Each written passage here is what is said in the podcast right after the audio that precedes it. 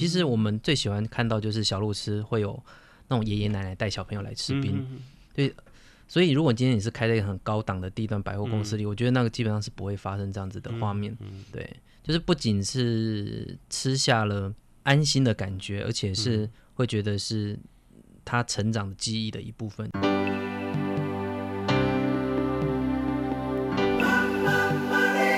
欢迎收听《南方生活》。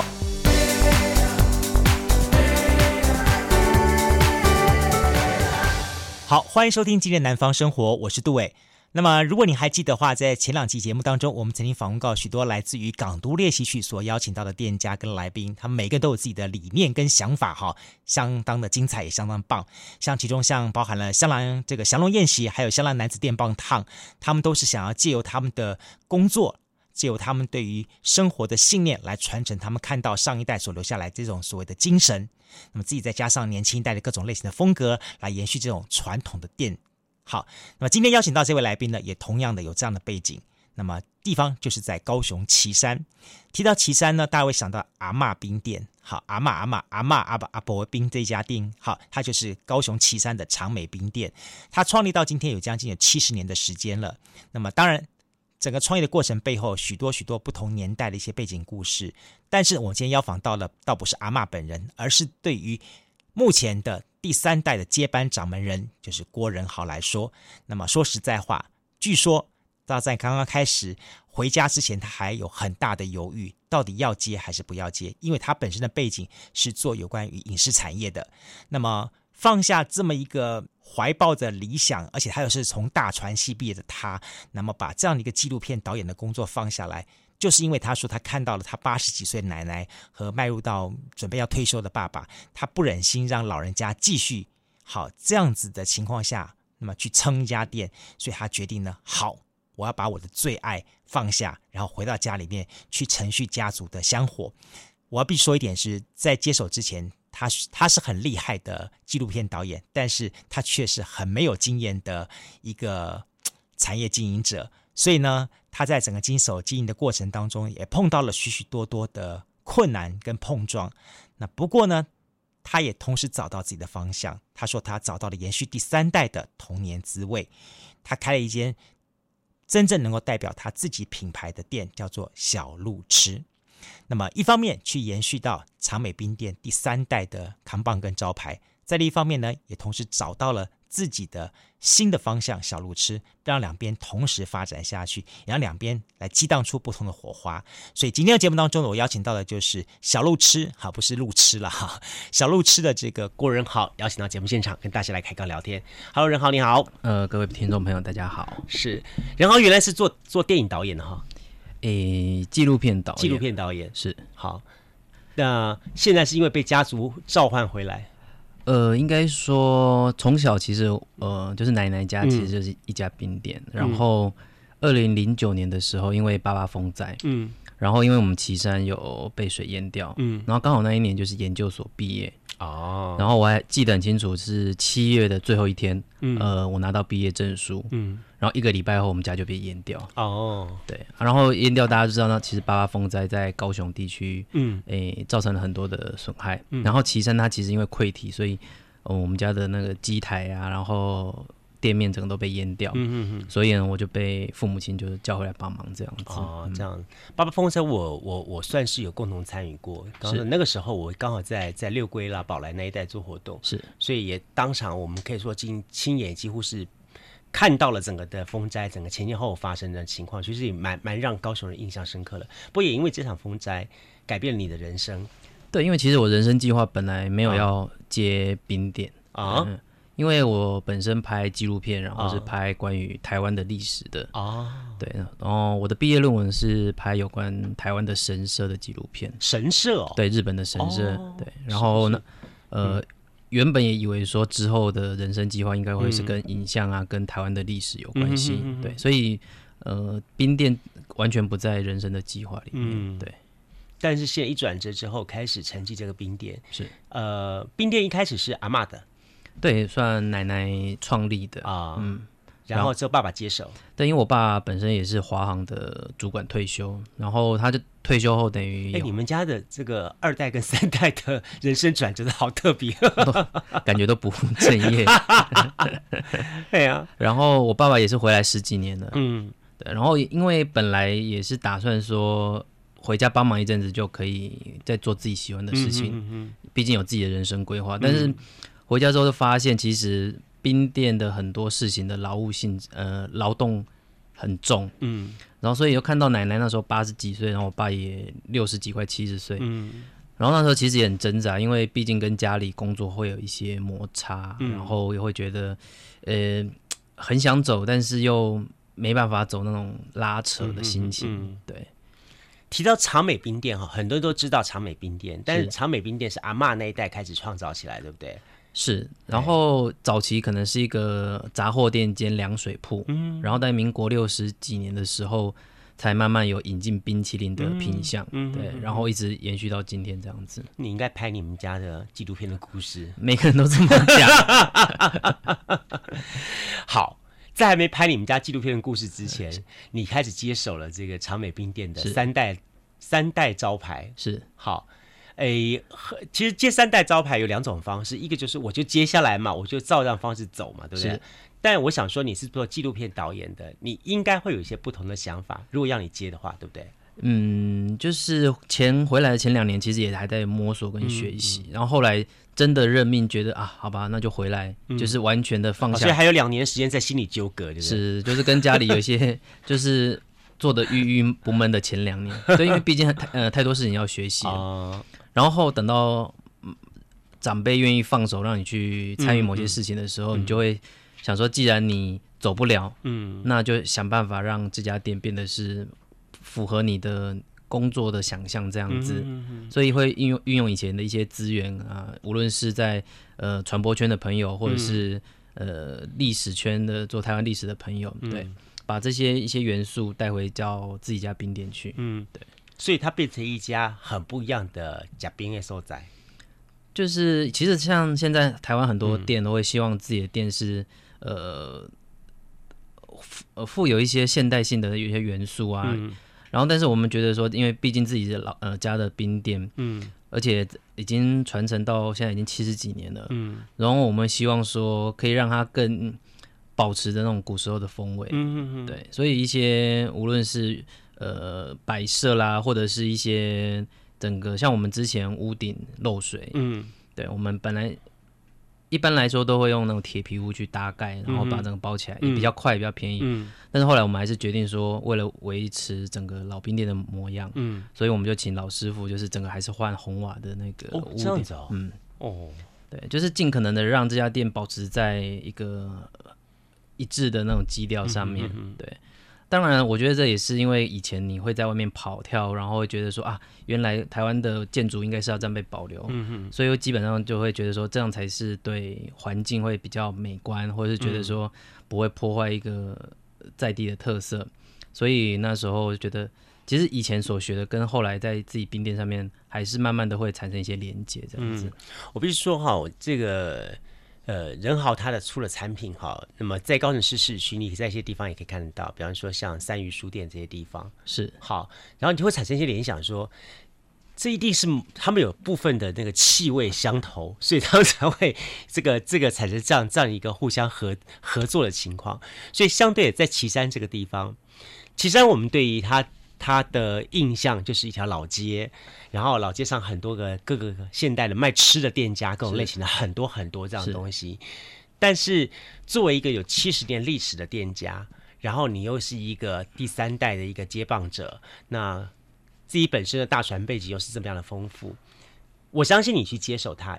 也是经过一番的跟家里的一些的沟通，嗯哼，然后慢慢慢打造你印象当中期待的一个模样出来，是吗？嗯，对，我觉得，因为以前看在拍纪录片的时候，会在台湾各地去走动，嗯、然后会发现说，其实台湾的老街，嗯，呃，无论是大溪老街、台南老街，或什么湖口老街，嗯，呃，就是很多时候，因为台湾人可能对于历史建物没有那么的积极的。有想法，所以很多即使是老房子，嗯、但是它会被整个用其他的包材包起来，嗯、或者那个老街看起来都是卖一模一样的东西，嗯、甚至有点夜市化的感觉。嗯、对，所以后来可以接手冰店之后，其实就会想要让你的店是在这个区域是拥有它独特的风味跟它的景观在。嗯，对，所以有时候会，当然别人的建筑我们没办法去去多说什么，但是自己家里面的建筑物，嗯，会希望是可以变成是一个风景。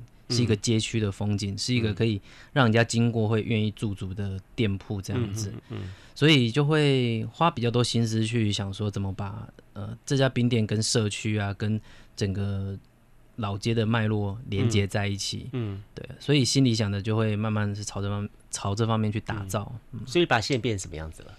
现在就是一个。就是网红的打卡地点，你一定要我前面铺这么多梗才把这句话讲出来吗？对我，我觉得就是一个特点，就是说，说我今天今天既然会有很多人愿意在这地方打卡或者拍照，它一定它这里面的一个构造特征，然后就是说。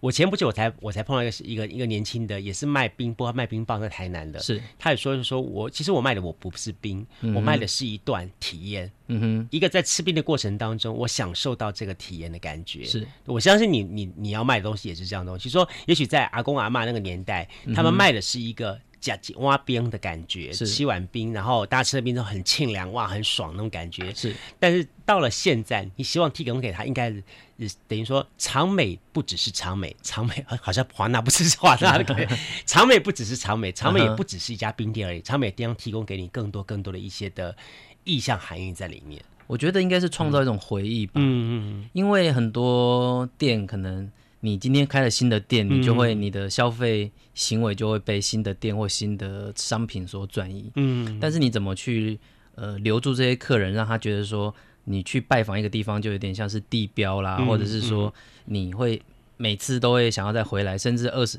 像我们其实碰到很多客人就说啊。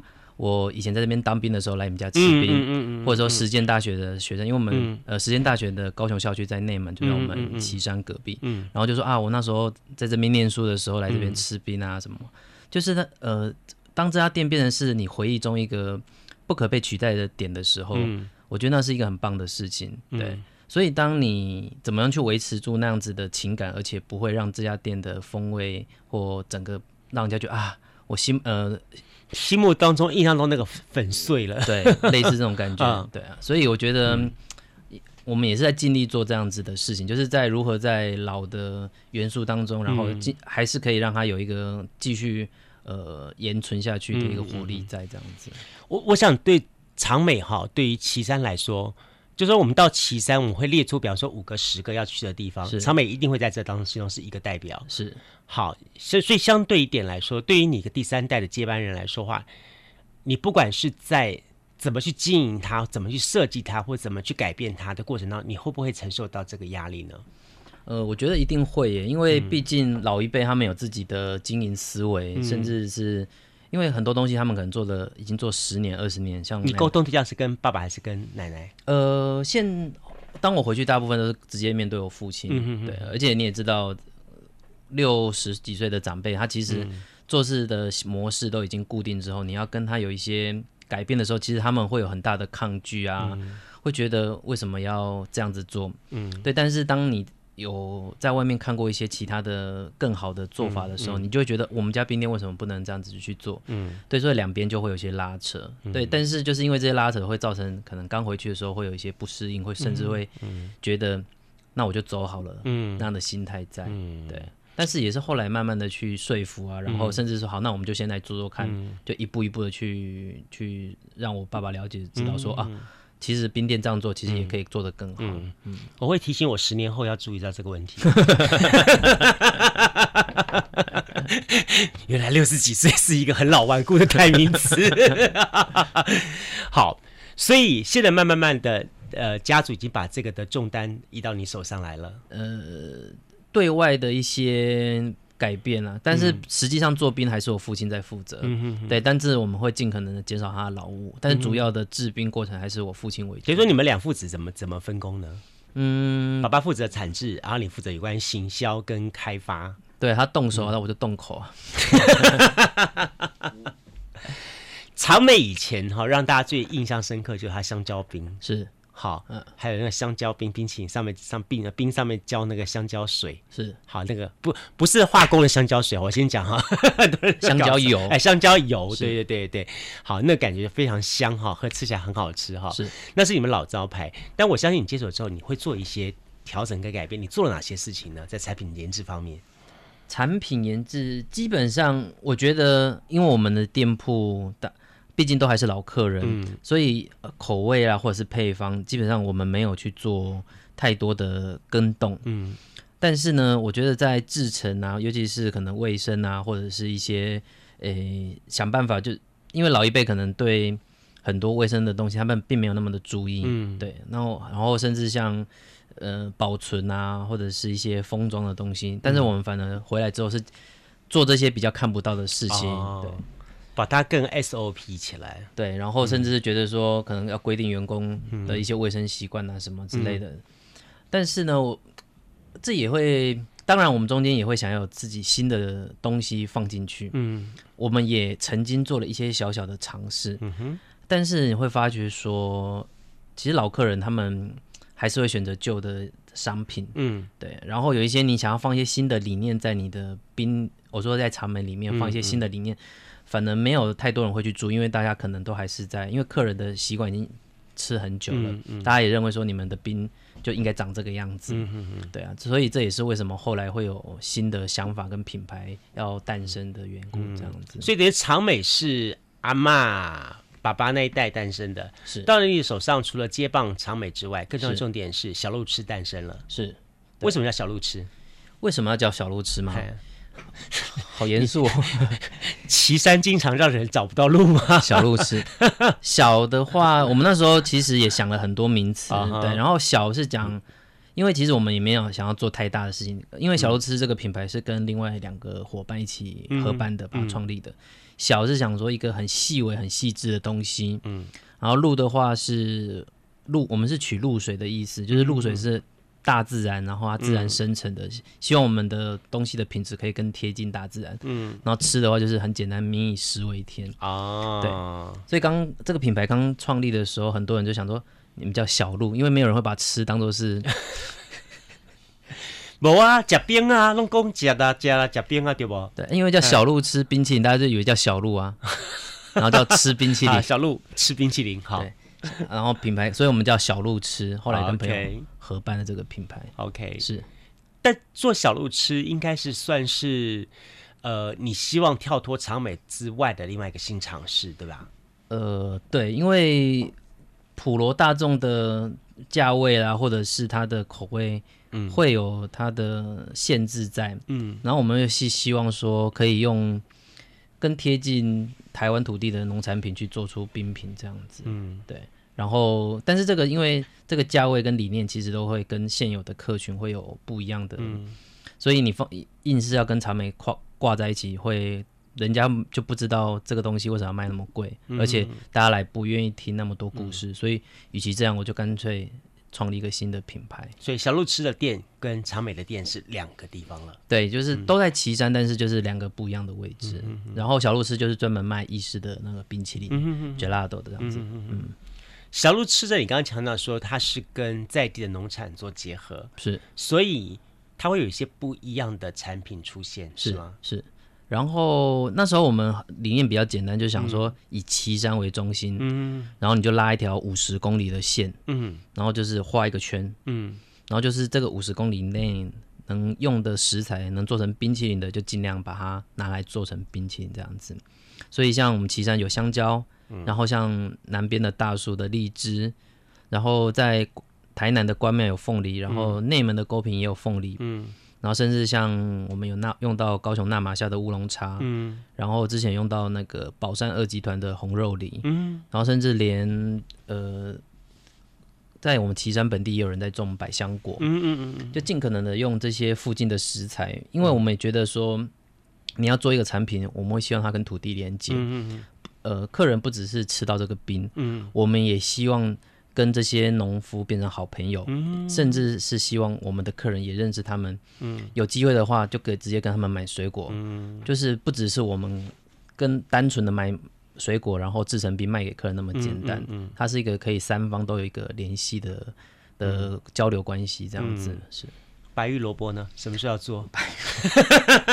之前有人要拿野莲，在你们家旁边的 美浓的有传番茄，野莲有，野莲有啊。你知道野莲可以做成粉，你知道吗？我知道。哎，对我很常很很期待。有野莲，好像之前有人把它做成冰淇淋。对对，但吃起来。很像菜，很像菜，很像菜粉。我吃过蔬果，我有看过野莲做成面包，野莲做成冰淇淋。后来那个他发表会上我去主持，我一我尝起来，嗯，真的很像菜，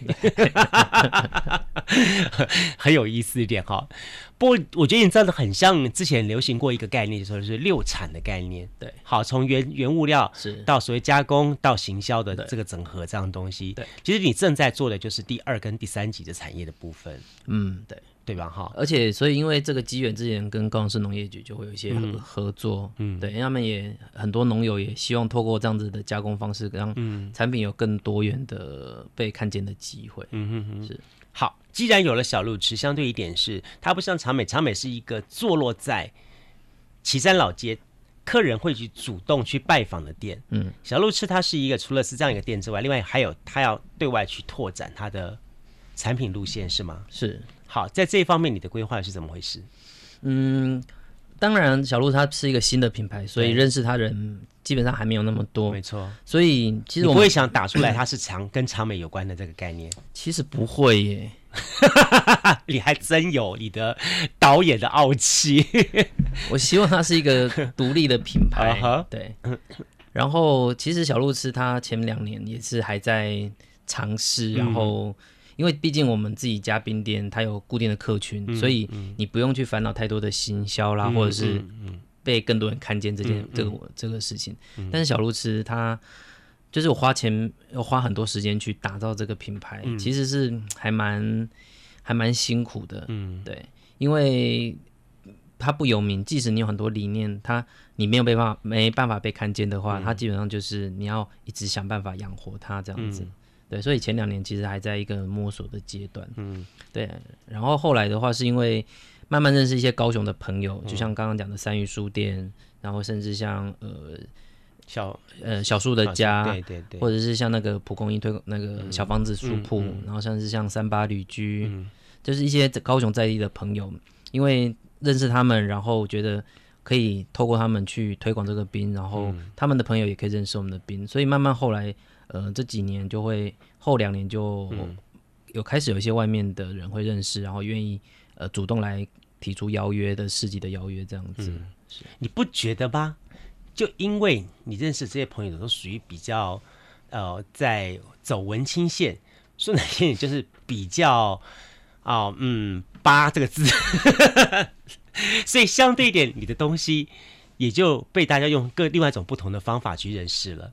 对，但是而且，可是因为像你就不会想说说把小路吃去铺到什么 seven 路线啊，或是其他路线去，对不对？做不出来。但如果要你去铺，你愿意吗？不要。对呀，这是一个本身你设计产品的一个概念吗？对，因为你会愿意聆听这些产品故事，然后愿意付比较高单价去买的人，毕竟就是某些特定的族群。嗯嗯。对啊，如果你这些你只是放在一般的通路，大家不认识这个品牌，你。光靠这些文字，基本上很难让人家想要花更多的钱去买一个我觉得差不多的东西。嗯嗯嗯。对，所以我觉得一方面打造品牌的另外一个原因就是你怎么说故事给这些你的消费族群听。嗯、对，我觉得这个是要花时间慢慢讲，因为不可能说你今天讲了一次。大概就会有一万个人知道，我觉得不可能。我认同你这一点。为什么说说呃，因为你这样如果直接上到那种通路品牌的话，你直接面对对象可能是明治，可能是 Häagen-Dazs，可能是杜老爷这些大型大型的品牌部分，他们主要是以产量。然后去降低他们的一个成本，这样方式去去抢得这个利润的。是你这个让我想起来，之前我们曾经接触过一个社服团体，他们有有有试着说产制一大批的这个冰棒冰淇淋，然后当时社服团体说辅导他们去去上架到 Seven 体系去，结果后来发现证明是失败的。为什么呢？嗯、就没有人会在买冰棒的时候想要去做善事。是。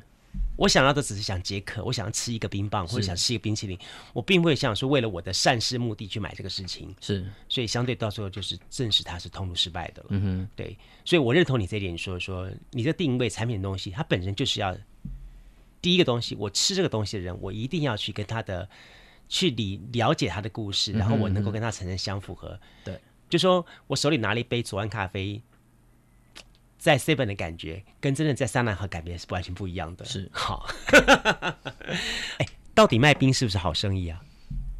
生意好就是好生意啊！哦，这句话是长美冰店的第三代的接班人哈，这个是郭仁豪告诉我们的。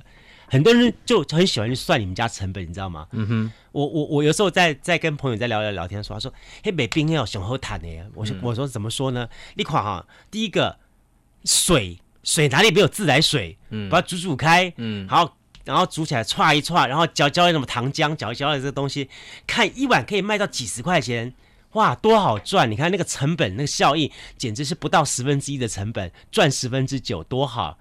来，第三代的接班人告诉我们一下。所以每次有人这样子讲，我就说喝啊，不肯定挖。因为其实大家会看那个，觉得哎，好像利润还蛮高的。对，但是它其实相对工作时间也很长。嗯，对。而且像我们家，其实它有冰棒啊，有冰淇淋的设备。嗯，嗯，那一台下去都是天价。有时候人家就像很多客人来说，啊，你每早给搞上一支，嗯，那我心里就想，买十支上一支，我一支要赚几块钱呢？我买几只机器偌济钱啊？嗯，对，其实很多后面的成本是人家没有看到的，嗯嗯嗯，而且像我们家做意式冰淇淋的话，会有一些就是从意大利买机器，嗯，一台可能就是七八十，嗯。对，我想说，我一支冰棒赚你两块钱、三块钱，我多买多少钱？卖几十万支冰棒才赚回来。对啊，所以其实很多人家看不见成本在后面。哦、当然，你说你如果要这样子算，会觉得哎，利润好像不错。嗯，对。可是你如果生意忙起来，你要多请一个人，多请两个人。嗯。然后其实这样加一加，老实讲，我觉得在古时候，我很多人都说什么得北冰得这一些。嗯。这可是我觉得那句话的时空背景是在没有冰箱的年代。就是在那可能是在民国五六十年啊，嗯、或三、嗯、那种比较早期的时候，因为冰不是家家户户都有冰啊，嗯、然后电力呃系统可能也没那么完善，嗯、所以卖冰块可能真的它的利润很高。嗯，但是这个年头我倒觉得这句话其实都值得被被被质疑啊。嗯，对，所以我就说你我不要看你 我。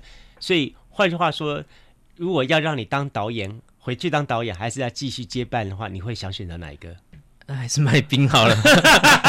导演也不好做嘛，对吧？所以我们一个同学就说：“那我如果没不能当导演，我可以去你家卖冰嘛？”我说：“好好好，我们来讨论一下。”所以其实对你来说，好了，呃，长美是一个传承的任务，然后小路痴是一个梦想的实现，是算是这样子。OK，好。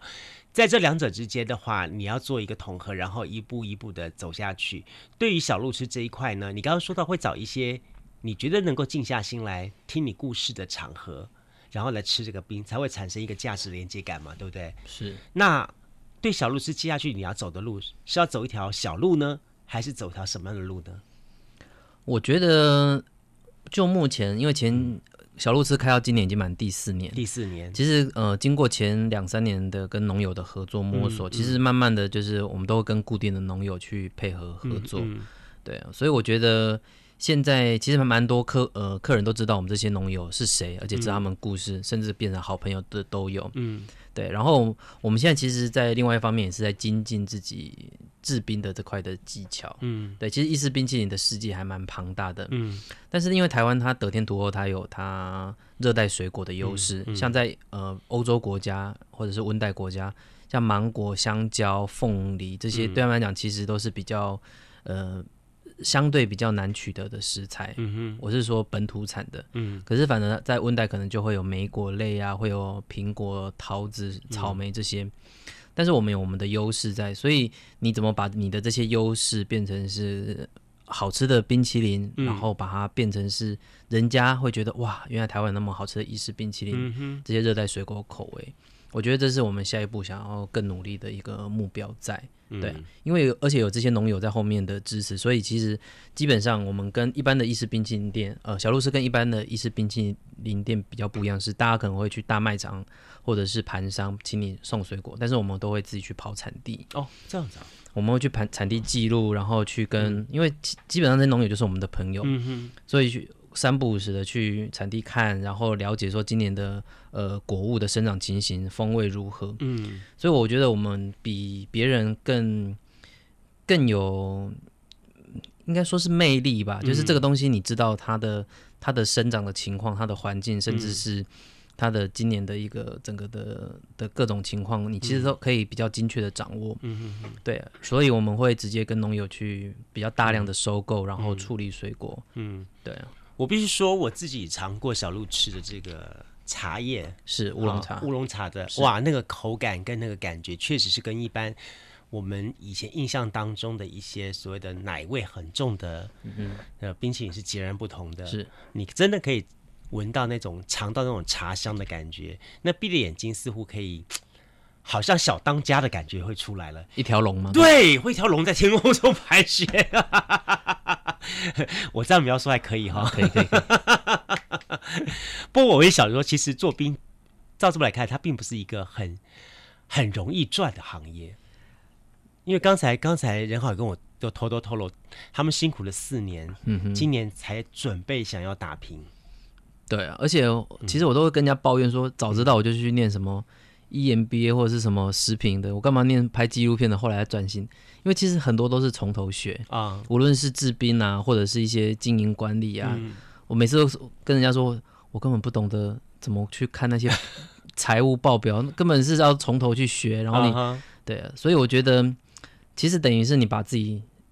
打呃一切归零，嗯，然后从头开始，因为毕竟长美它是有奶奶帮我们打下基础，嗯、所以你不必去那么呃每天紧张兮兮的说啊，今天生意不好，够不够下个月支付什么？嗯、但是小路吃它就截然不同，嗯，虽然一样是冰淇淋店，有卖冰淇淋，然后一样在七山，但是小卢池等于是有点像刚出生的小孩，嗯，就是每每年都很怕他死掉那种感觉，嗯、对，你会有这种感觉吗？会啊。哎，我我觉得你是个乐观人，听人讲这句话，我有点吓到了。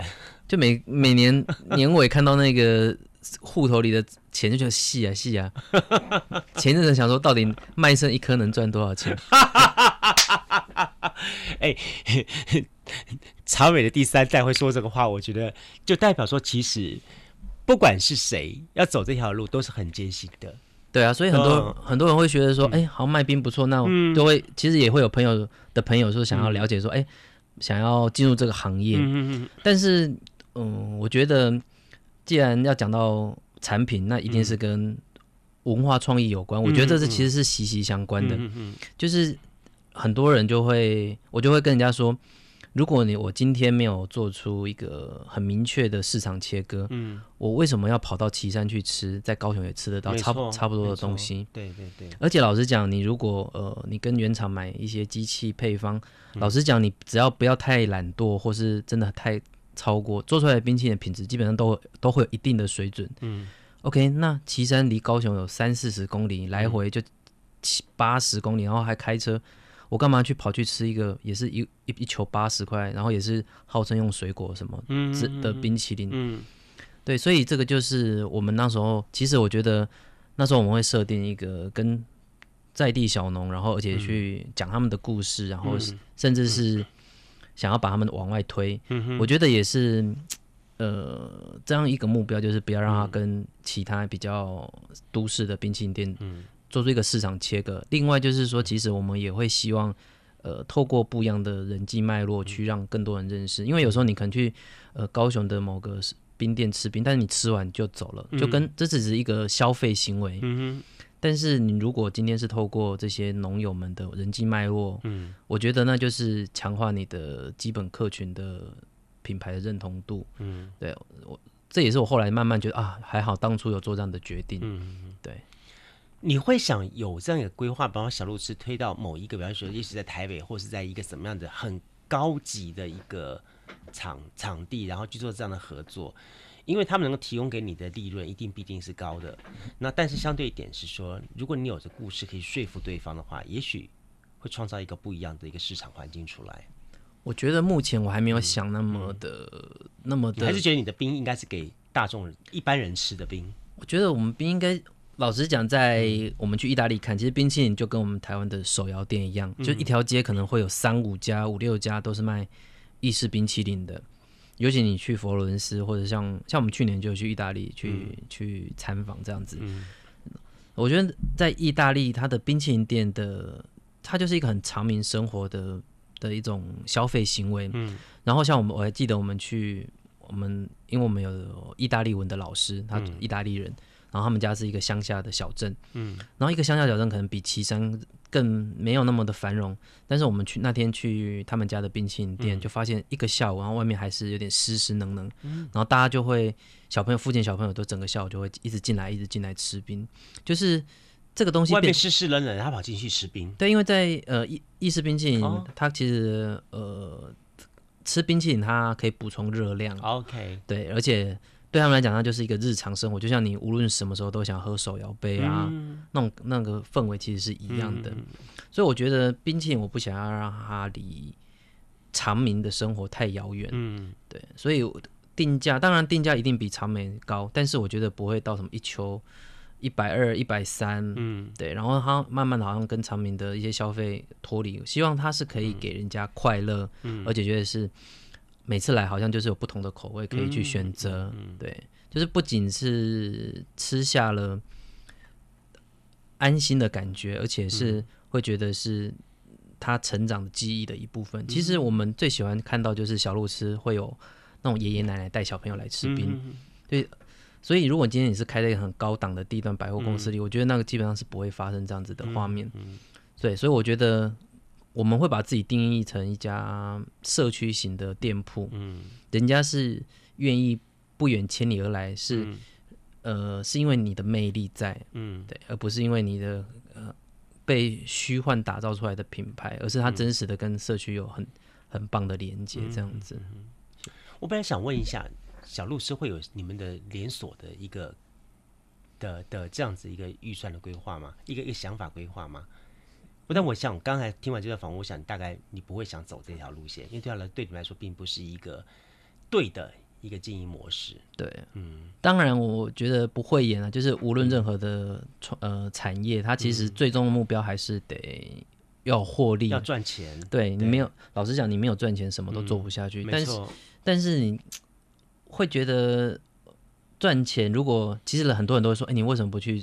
加盟啊，连锁、去开放授权品牌，嗯、就是那个其实是一个很快赚钱的方法。嗯，但是对我来讲，那就是失去了，也不能说自己自命清高，但是觉得这种模式真的适合我们的个性吗？我觉得真的觉得很多时候你开任何店铺都是你这个人会拥拥有怎么样的店铺，所以我觉得在高雄其实有很多像刚刚讲三八啦、嗯、小树的家啦，或是。像那个三语书店，嗯嗯嗯，这种都是因为人的魅力或人的一个模式，然后打造出一个特有的空间跟氛围。嗯，这也是为什么高雄可能大家会觉得来就是一定要去这几个地方的缘故。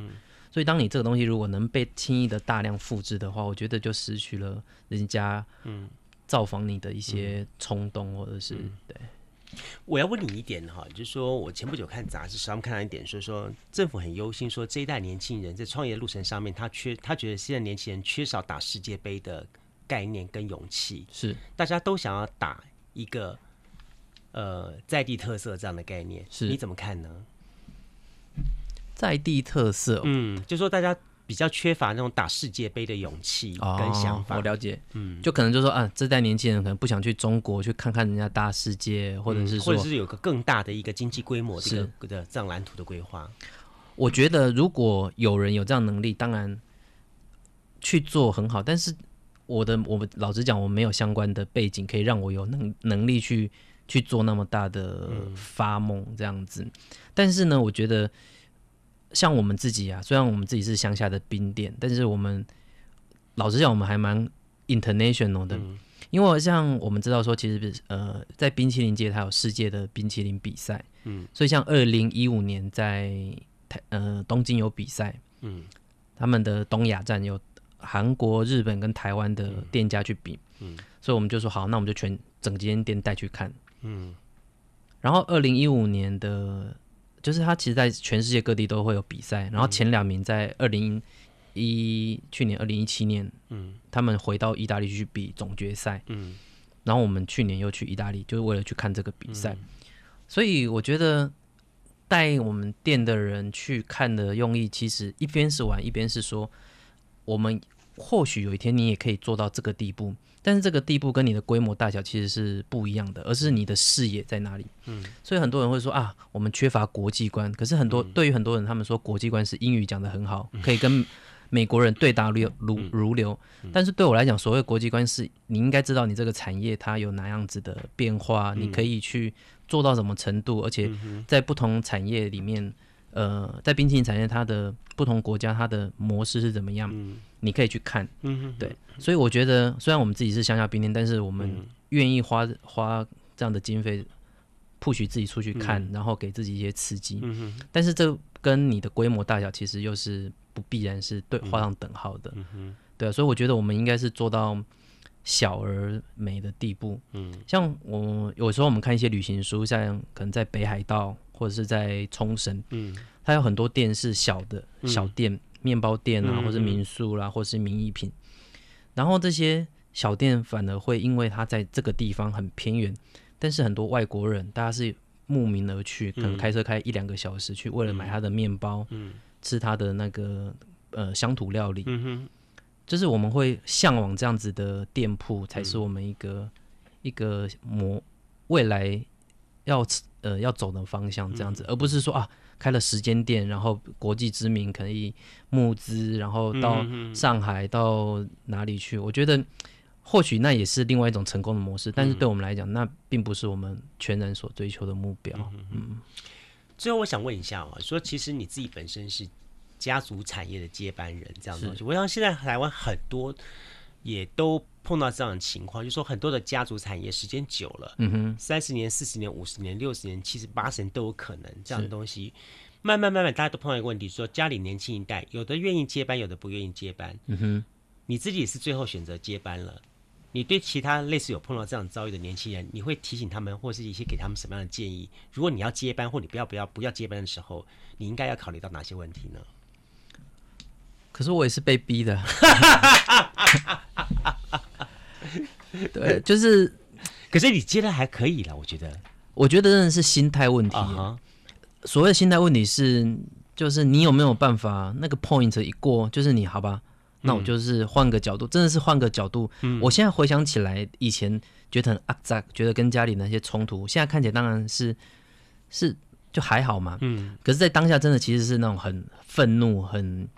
呃，很不知所措，因为真的是很亲密的家人，但是你又无法做出任何改变的时候，那种心情是很很很不舒服的。嗯，所以我真的觉得是你的心境有没有办法去改变。嗯，就是，所以我对我来讲，当然我的例子不能不不适用于每个人或每个产业，嗯，但是我觉得怎么样去让自己去去静下心来去思思考，说好，如果真的。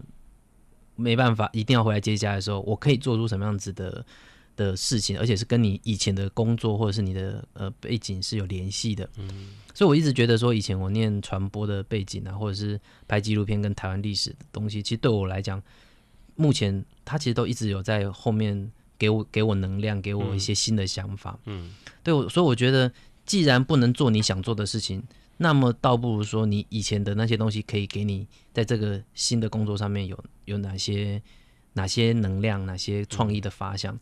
而且讲句这样讲可能有点奇怪，但是我觉得如果撑得久，这个家就如果就是你的，你一定要你接手的话，嗯、时间到了就没有人可以阻止你做任何事情的时候，你有没有办法去做出呃更好的规划？嗯，对，如果你一直处于一种很愤怒啊，很不舒服啦，很焦躁，觉得想逃离的情况下去回去接家里的产业，嗯、我觉得这一定是不会有什么好的结果。嗯，对啊。当然，我觉得我那时候可能也是因为呃在岐山认识我现在我太太，然后因为既然反正你逃不了，那就在这边落地生根，然后慢慢认识当地的人脉、当地的朋友，然后你的整个心境就会转化。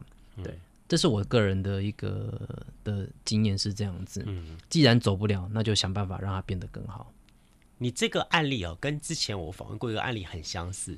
他说我要进入到一个产业，就先娶了当地人再说吧。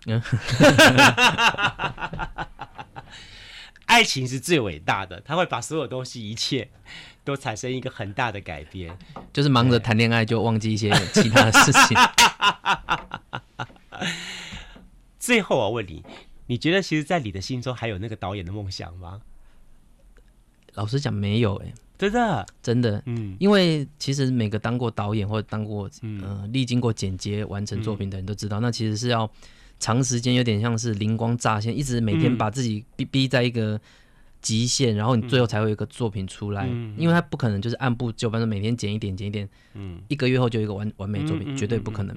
但是因为你现在的生活已经脱离那个创作的圈子太久了，嗯、所以我觉得我已经没有办法回到像以前那种可以很专注的投入在。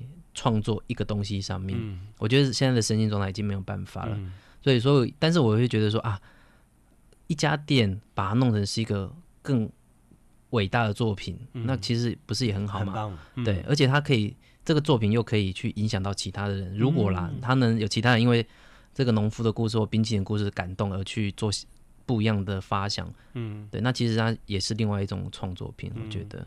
对一样的是上映一部电影，一部影片，只是这个影片的发生点是在小路吃，或者是在长美冰店里面。是，嗯，让大家亲自来成为这个影片当中的主角。嗯哼，好、哦，是。好，今天呢，我们非常的感谢，非常高兴呢，邀请到的是我们长美冰店第三代的这接班，也是好小路吃的这个店头给哈郭仁豪来节目当跟大家来谈了这么多冰的故事，然后我觉得大家不妨哈。诶，现在小路痴还可以跟老板跟他有时间可以聊天嘛？哈，有时间的话去去岐山哈，小路吃找找人好哈啊，边吃冰，然后边跟他聊一聊，聊聊他的一些概念想法，你会觉得哎，这一趟的这个冰吃起来会有一些不一样的收获跟体验。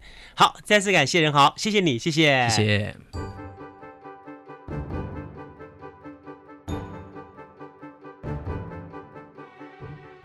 听完了这期的南方生活，你是不是也有种不同的感触跟感动呢？你是不是也想品尝这个纯粹而且单纯的童年好滋味呢？嗯，其实的话，我会觉得说，在现代的人。那么，当我们满足于各种类型的消费商品的同时呢，对这个所谓上个世纪的产物呢，我们格外的去回想他们，因为在我们的这个品尝这些美味的过程当中，我们会有很多很多的回忆跟想法。比方说，你在吃的过程当中，你会想起是不是在吃这个冰的过程当中，你曾经跟你的父母亲发生过什么样的冲突，甚至于说啊，跟你的兄弟姐妹大家抢着吃这个冰的一些的经验哈。现在我们可以一个人把这一个冰单独的独立吃完，你甚至还可以再多吃一个两个，都没有人会去管你。但是你是不是更去回想起来当年好，那么几个小朋友一起抢一个冰的那样子的回忆跟那样子的感动呢？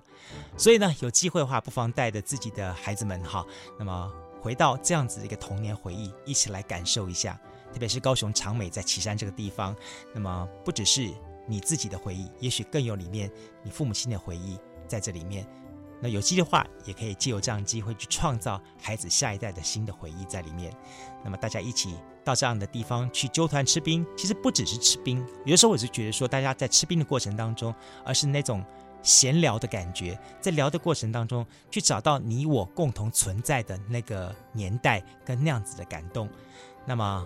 如果你对我们今天表这个传达的这个故事的内容啊，有一些不一样的想法，或者说有一些想要表达的一些意见的话呢，非常期待你来跟我们分享一下。你可以在 FB 脸书粉丝团或者是 IG 来搜寻我们的南方生活。我还是强调声是声音的声好，南方生活在这些地方可以找到我们。